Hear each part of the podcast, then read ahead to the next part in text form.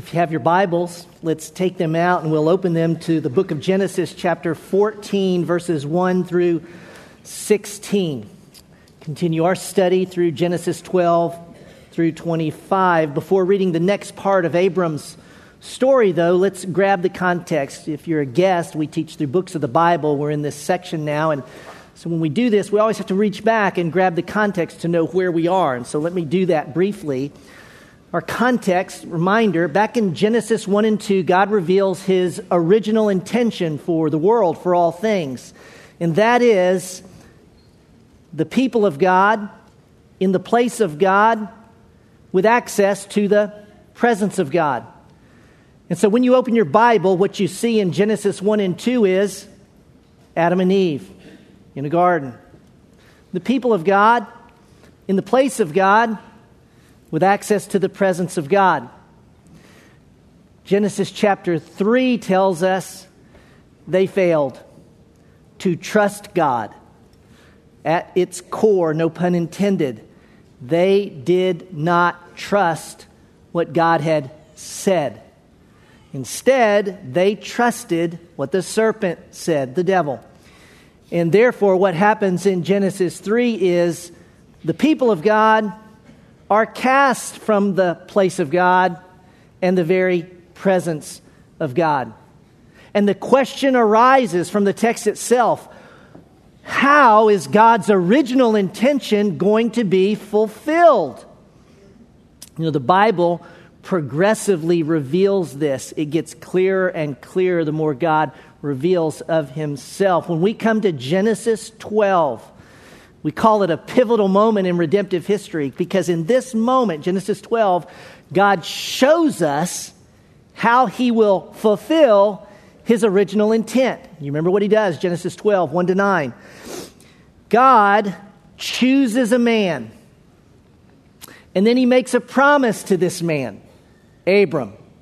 Abram, through you will come a great nation, and you will possess a land forever and through you, all the families of the earth will be blessed. Now, what you hear in that, I hope, because it's there, is oh, so through Abram, God will make the people of God a people for himself.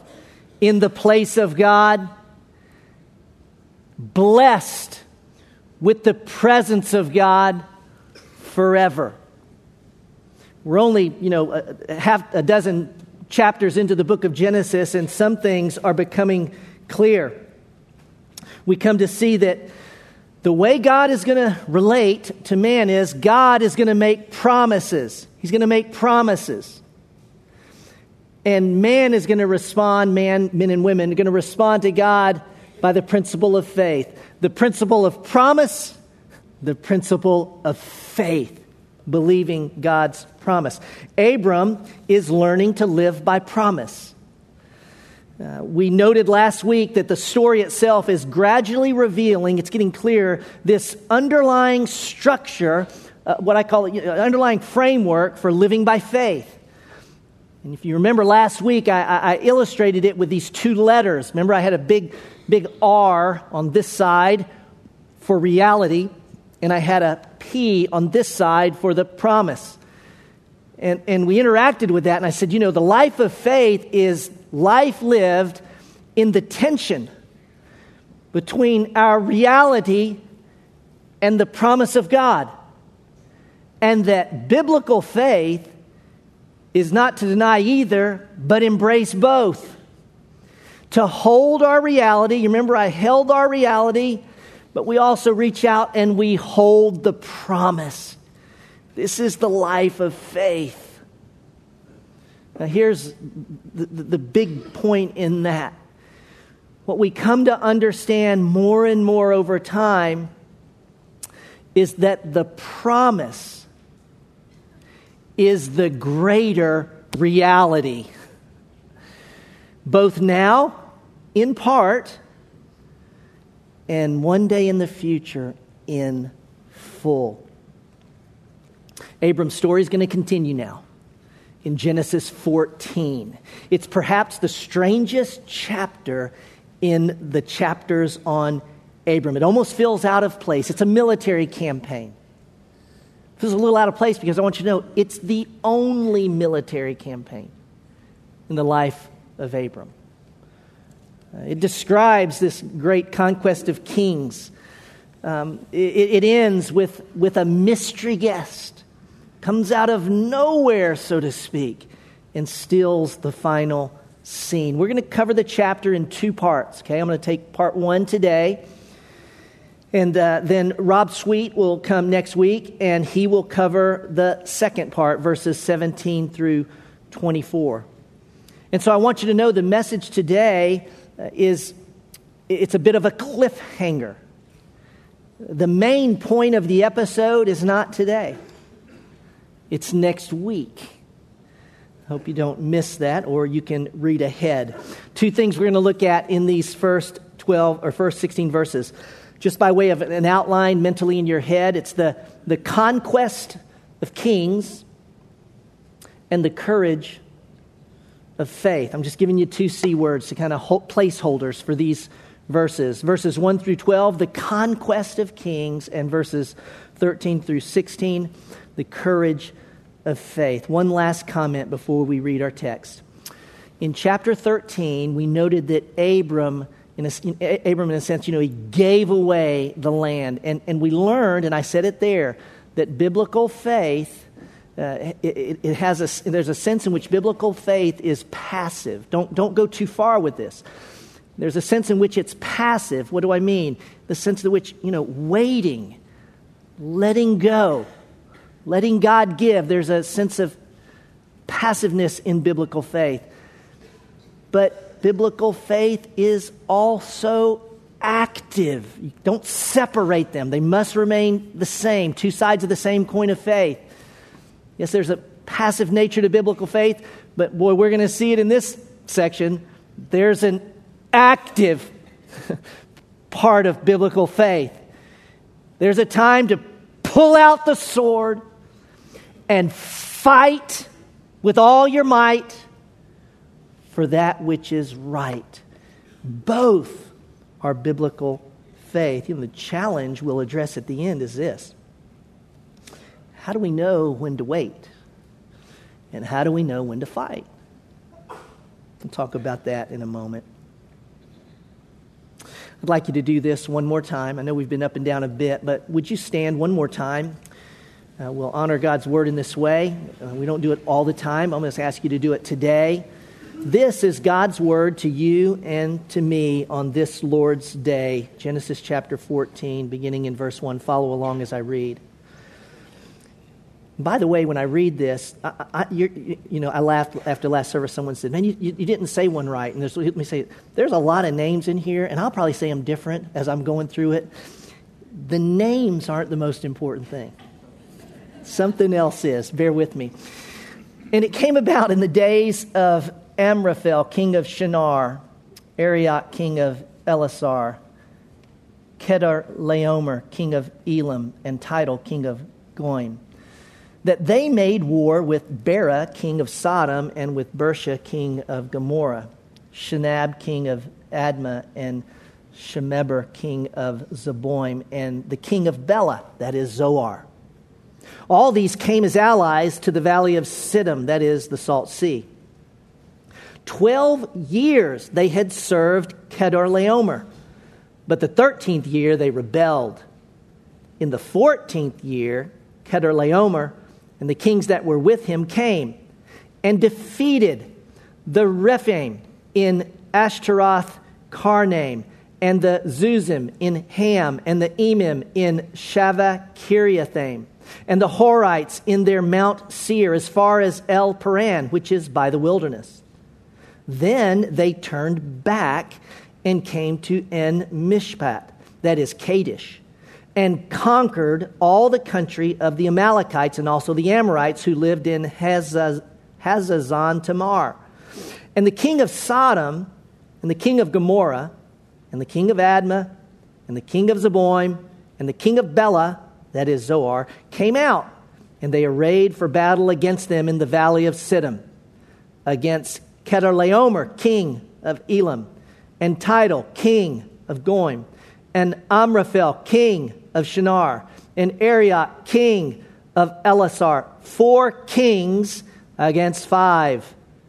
Now the valley of Siddim was full of tar pits, and the kings of Sodom and Gomorrah fled, and they fell into them. But those who survived fled to the hill country. Then they took all the goods of Sodom and Gomorrah and their food supply and departed. They also took Lot, Abram's nephew, and his possessions and departed, for he was living in Sodom. That is the conquest of kings. There's the first part of our text. Now, the courage of faith. Then a fugitive came and told Abram the Hebrew. Now he was living by the oaks of Mamre, the Amorite, brother of Eshcol and brother of Aner, and these were allies with Abram. When Abram heard that his relative had been taken captive, he led out his trained men, born in his house 318, and went in pursuit as far as Dan. He divided his forces against them by night, he and his servants, and defeated them, and pursued them as far as Hobah, which is north of Damascus. He brought back all the goods and also brought back his relative Lot with his possessions and also the women and the people. God, add your blessing to this public reading and now this study of your word. May we hear what you have to say and respond in faith. In Christ's name, amen. You can take your seats.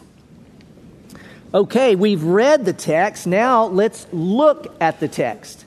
When I say look at it, I thought it would be helpful to actually look at the battlefield. And so Shelby's going to put up a map, and we're simply going to walk through what we just read.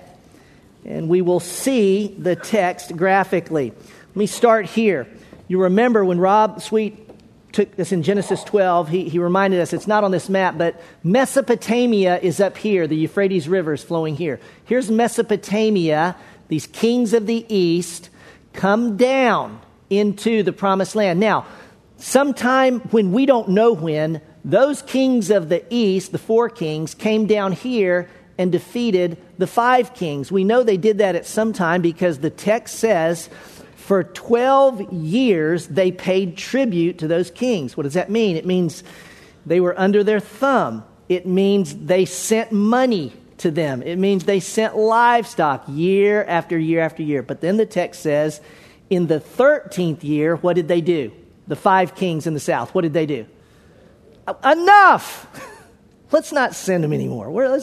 Okay, so they do that in the 13th year. What happens in the 14th year?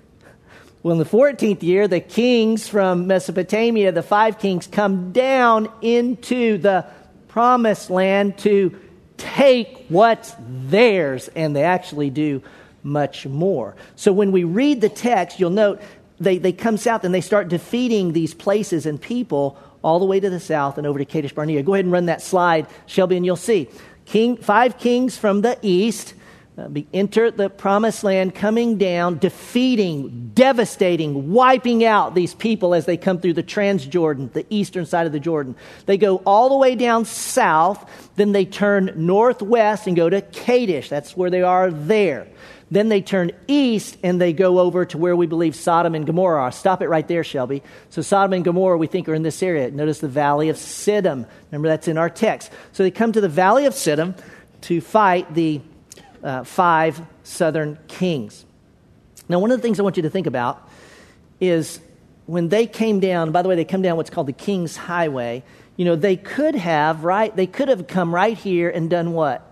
And fought but they don't. They go south, and it's not all just because of geography.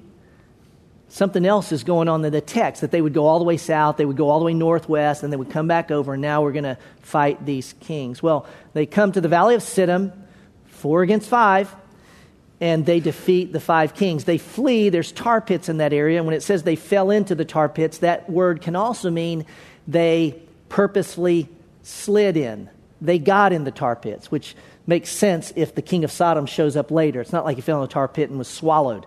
No, he shows up in the next passage that Rob will pick up next week. Well, the story continues. Go ahead and run the slide, Shelby, if you will. They go from here and head north. Now they're going through the promised land on the west side of the Jordan, all the way up to Dan. Let's stop it right there.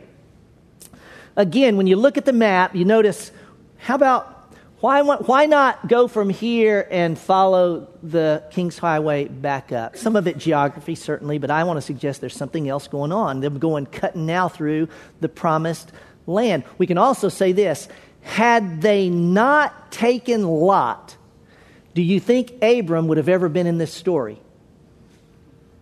I think not. But they took him. Now, Abram, you'll notice on the map, is right here. It's going to zoom in in a moment, but he's here. When Abram hears of this, he musters his 318 and he chases them down. And so Abram's path looks like this from Hebron. Go ahead, Shelby, and run that. He follows them. By the way, this is about 100, maybe 120 miles, you know, that he tracks them down. He gets to Dan, attacks them by night, but he doesn't stop there. What does he do? He pushes them all the way on to Damascus. And you'll note when he pushes them all the way on to Damascus, leave it there for a moment, Shelby, that he's now pushed them out of the promised land. Everybody with me? Like we just read it now you can kind of look at it and go, okay, now I see it. Now, I've asked the question a couple of times why did they take the circuitous route? Um, why do they, you know, just blitzkrieg the whole place if they're just coming down to take care of the five kings? I don't want to suggest they're making a point. And the text is making this point as well. I'm telling you, it's coming at us in strobe lights. When you look at verses 1 through 12 and the conquest of the kings, there's a word repeated 28 times King, King, King, King, King, King, King, King, King, King. I'll stop there. That's only 10. But then when you get to verse 13 to 16, Abram steps on the scene. How many times is the word king used? Zero. Intentional on the author's part? Absolutely. What does he want us to see? Well, He wants us to see that these mighty kings are unstoppable we're going to come and take what's ours and what's not ours. We're going to get more tribute, you see. And he contrasts, notice in the text itself, the kings.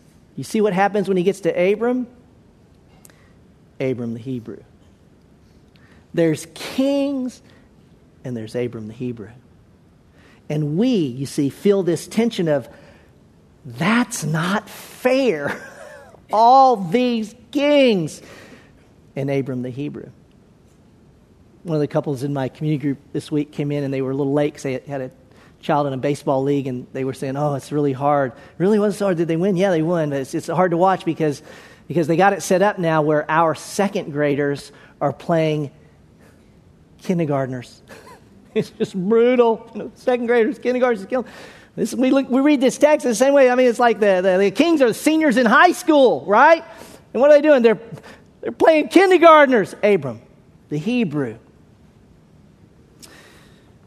I want you to know when, when you look at this map and you look at this activity, this is how it was in that day.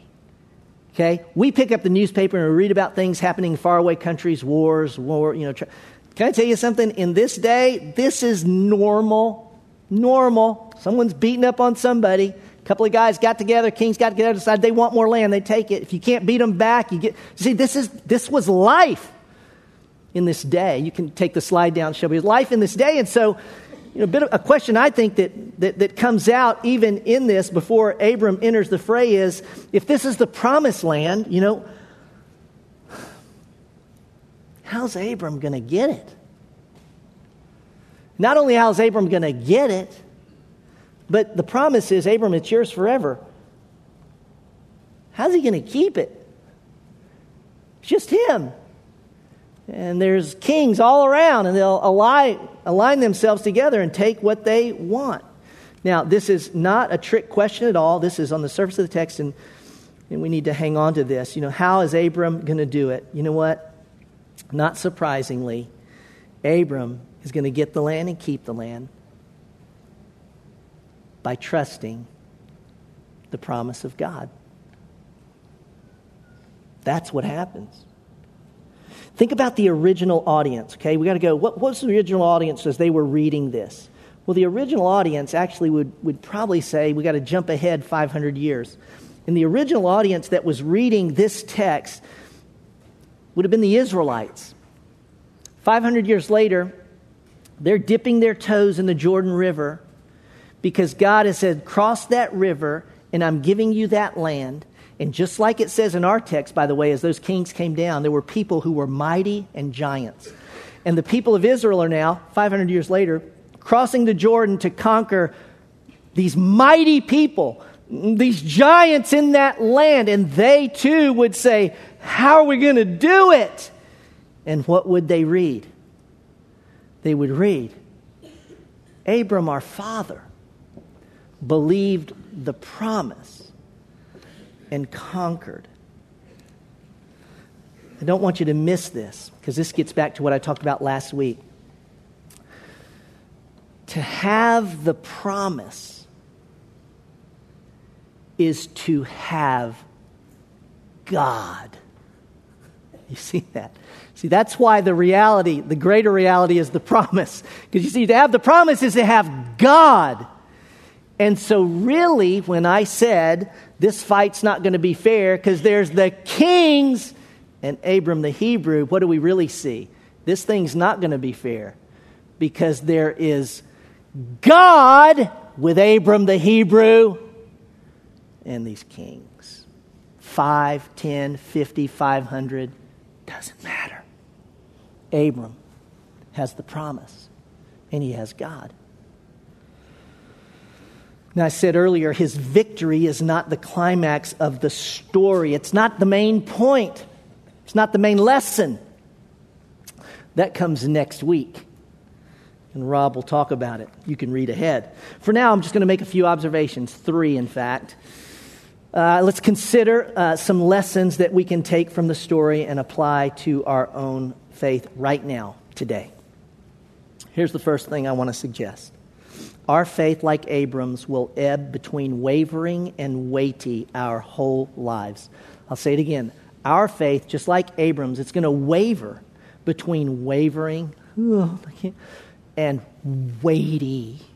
And it's going to do that our whole life. I don't want us to forget, you know, in this section we see Abram, it's phenomenal. I mean, this is the stuff like hero stuff, right? Abram. The same Abram just two chapters earlier, finds himself in a position that, you know what, he may die, and so he lies. Sarah, tell him you're my sister. You know, he, this same Abram, by the way, a few chapters later, is going to do it again. He's going to lie again to save his own life. Abram's faith is growing, it is not perfect. And I say this to us today because there are seasons in our life, your life and mine, when our faith is on life support. It's just been beaten and battered by some realities, and you just can't hold on. You're normal. This is the life of faith what Abraham's story tells us is that when our faith is beaten and battered, in time, God, of course, can bring and will bring it to a weightiness. But we'll go through those seasons, and I say it because I want to remind us that this is a place where it's safe to bring your wimpy faith, your weak faith, and we'll sit with you because ours is just the same. This is a safe place. It's okay here to wonder and to, to doubt and to struggle. There have been times in my life, very specific times and seasons, when I did not have the strength to hold on to the promise. See, I did it last week like, look, you hold the reality, you hold the promise. I didn't do it kind of like, this is easy breezy. I don't mean it that way at all. And there have been times when the reality has so crushed me, I didn't have the strength to take the promise. I did not have the strength to hold the promise. And do you know, in those days, there were others in my life, in the community of faith, that held the promise for me. Lisa has held the promise for me, I'm telling you, at different points in my own life. David Arms held the promise for me in very dark days. Bill Wellens has held the promise for me. Michael has held Michael holds the promise for me truly in ways he does he's not even aware that he's doing it, but he holds the promise for me in his own faith. We all need others at times who can hold the promise because our faith will waver between weak and weighty our whole life. Let me offer a second lesson, maybe application here. Courageous faith is always a response to God's faithfulness. Courageous faith is always a it's a response to God's faithfulness. It's not an attempt to secure God's faithfulness. Men and women, we don't earn God's faithfulness, we respond to it. And this is evident in the story of Abram's life in this text and so far. Flip back to chapter 12, verses 7 and 8. Notice what happens here. It says, The Lord, when he went to Canaan, the Lord appeared to Abram and said, To your descendants I will give this land. Lord first, Lord came, picked, chose, I'm going to do this. So he, Abram, built an altar there to the Lord who had appeared to him. He travels further into the promised land, verse 8. Then he proceeded from there to the mountain on the east side of Bethel and pitched his tent with Bethel on the west and Ai on the east. And there he built an altar to the Lord and called upon the name of the Lord. The first thing Abram did as he passed through the land, as he came into that land, is that he built an altar. So important. He didn't build the altar in order to get to God, did he? God chose him. The promise came to him. And then he responded at the altar. Chapter 13, verse 4. It says, Abram went to the place of the altar which he had made there formerly, and there Abram called on the name of the Lord. When Abram failed in Egypt, he, I didn't talk about this last week for time's sake, but I want you to know when he went back, remember he failed in Egypt, when he went back north, he didn't meander. I'm telling you, he made a beeline to where? To the place where he met the Lord. By the way, when he came out of Egypt, having failed, God still blessed him, didn't he? He came out with more. He headed straight to the altar. Look at chapter 13, verse 18. Then Abram moved his tent and came and dwelt by the oaks of Mamre, which are in Hebron, and there he built an altar to the Lord. Please note the previous verse God the Father, after, after he separated Lot from Abram, said, let me tell you more about what I'm going to do for you. Let me get very specific on what I'm going to do for you. You see, God made, God reaffirmed the promise, and then what does Abraham do? In response, he builds the altar and he worships. And then in chapter 14, verse 13, then a fugitive came and told Abram the Hebrew. Now he was living by the oaks of Mamre. You know what the point is not remember the trees. The point is he was at the altar still in communion with his Father, worshiping. God reveals himself to Abram as faithful. Abram responds to God's faithfulness with worship. We don't want to get those out of order. God always makes the first move, and we respond in worship. And when I say worship, it's not just, hey, we sing these songs. You say, no, you respond with a life in which you're communing with God.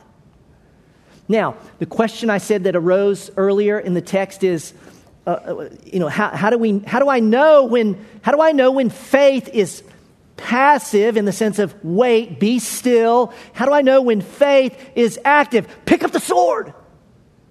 Go. how do we no. I can't tell you. But God can. And He does. As we walk in communion with Him, as we trust Him, as we worship Him, lifestyle of worship, as we are in His Word and by His Spirit and with His people, God will tell you. I can't. He can and does. Stand still. Pick up the sword. This is the life of faith. It's a relationship with God. And He speaks and He leads. Courageous faith is always a response to God's faithfulness, not an attempt to secure it. And then, thirdly, may we not substitute having the promise of God and trusting it. I'll say it again. May we not substitute having the promise of God and trusting the promise of God. There is a big difference between these two. They're not the same, and they don't produce the same result.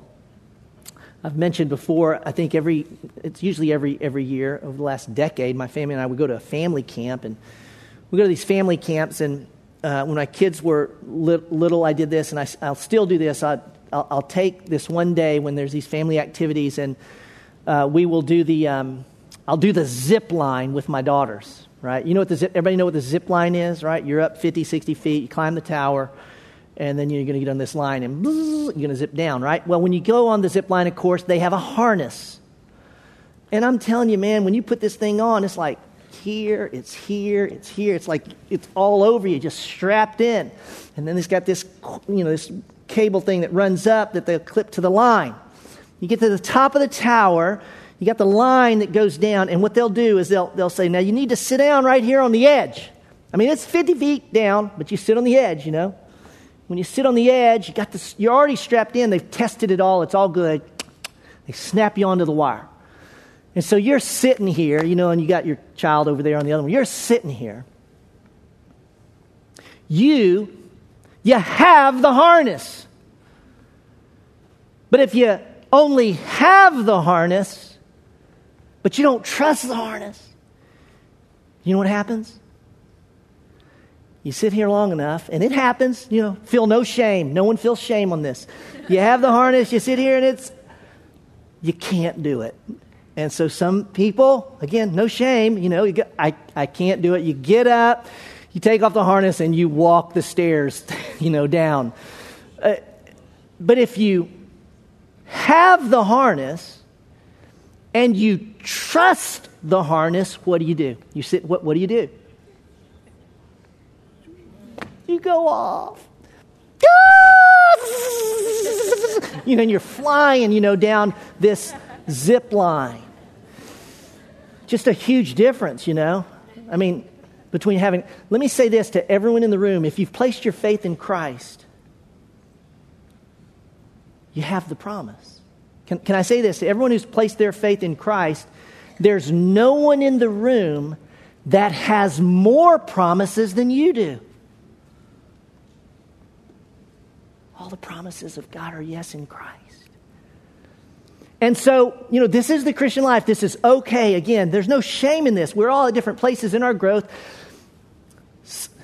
Some of us, you know, are at a place where we, we, we're trusting the promise, and some of us are in a place where we're not able to trust it yet. That's okay. That's why we gather together. So I can look at you and I can say to you, I've been there and I've trusted this promise. You can do it.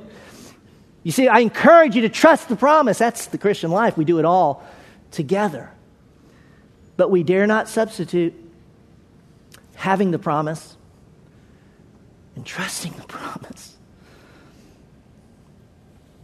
Abram had the promise, and you know, here's the most important thing in the text, at least our part of the text.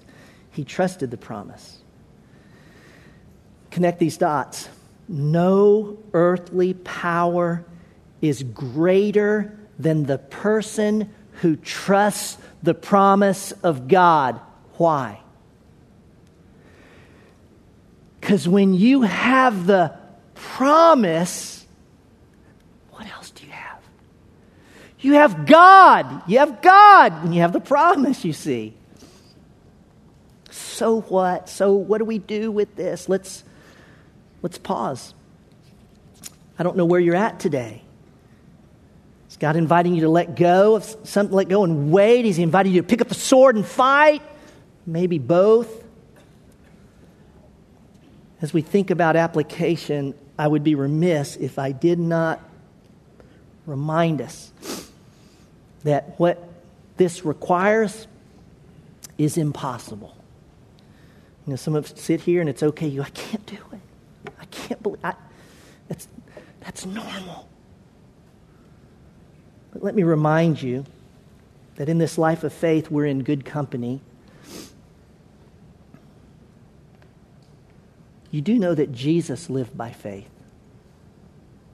No, no, he was on autopilot. No, he wasn't fully God, fully man, Jesus had to live by faith. He believed the promises of his Father.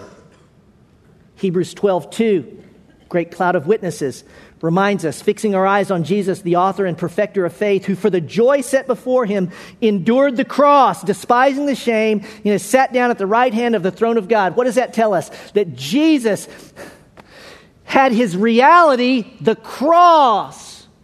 But he also had his promise, the joy set before him. But I'm going to tell you, he had to go through his, he had to go through the cross, didn't he? But he held on to the promise. Oh, what, Jesus, what you and I can't do when it comes to faith, I want you to know Jesus has done on our behalf. So, whatever our application you see in faith, whether it's letting go or, or courageously fighting, you see. It's only by Christ who lives in us that we do it.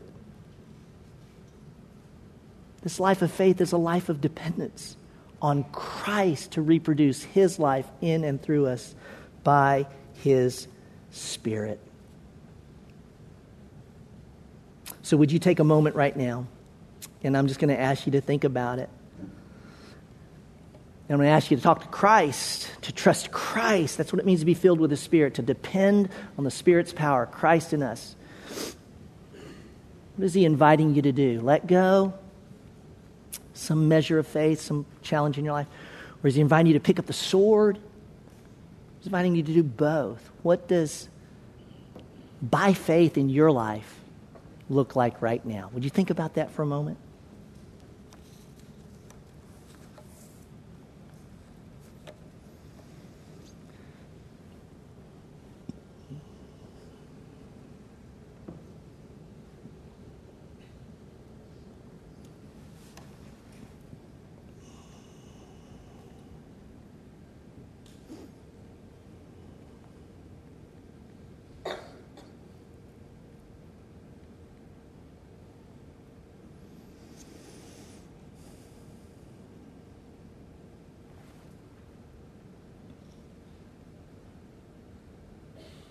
Let's stand together. I'm going to send you out a little different. There's time. Don't rush out of the room. I'm going to ask you to go slowly, if you will. Because I'm going to ask you to do something. And every time I invite you to do something, you guys know this well enough. You don't have to, it's all volunteer, right? Um, I said that this is a safe place. but also said it's not a comfortable place. You know, to, to living the Christian life is, is steps of faith. I'm going to ask you to take a step of faith this morning. And it would be this. Before you leave, I want to invite you to turn to someone nearby rather than, you know, welcome to fellowship, glad you're here. I'm going to ask you to turn to someone, you know, before you hit the doors. Just could be your spouse, a friend, someone behind you, but turn to them, and I want you to, I want you to offer to them, and you might say to them, "I think God's inviting me to let go." Or you might turn to someone and just go, "I, I think he's." You don't have to say what it is. Just, I think he's calling me to pick up the sword. Or you might turn to someone and, and you literally you'd say to them, I think it's a little of both.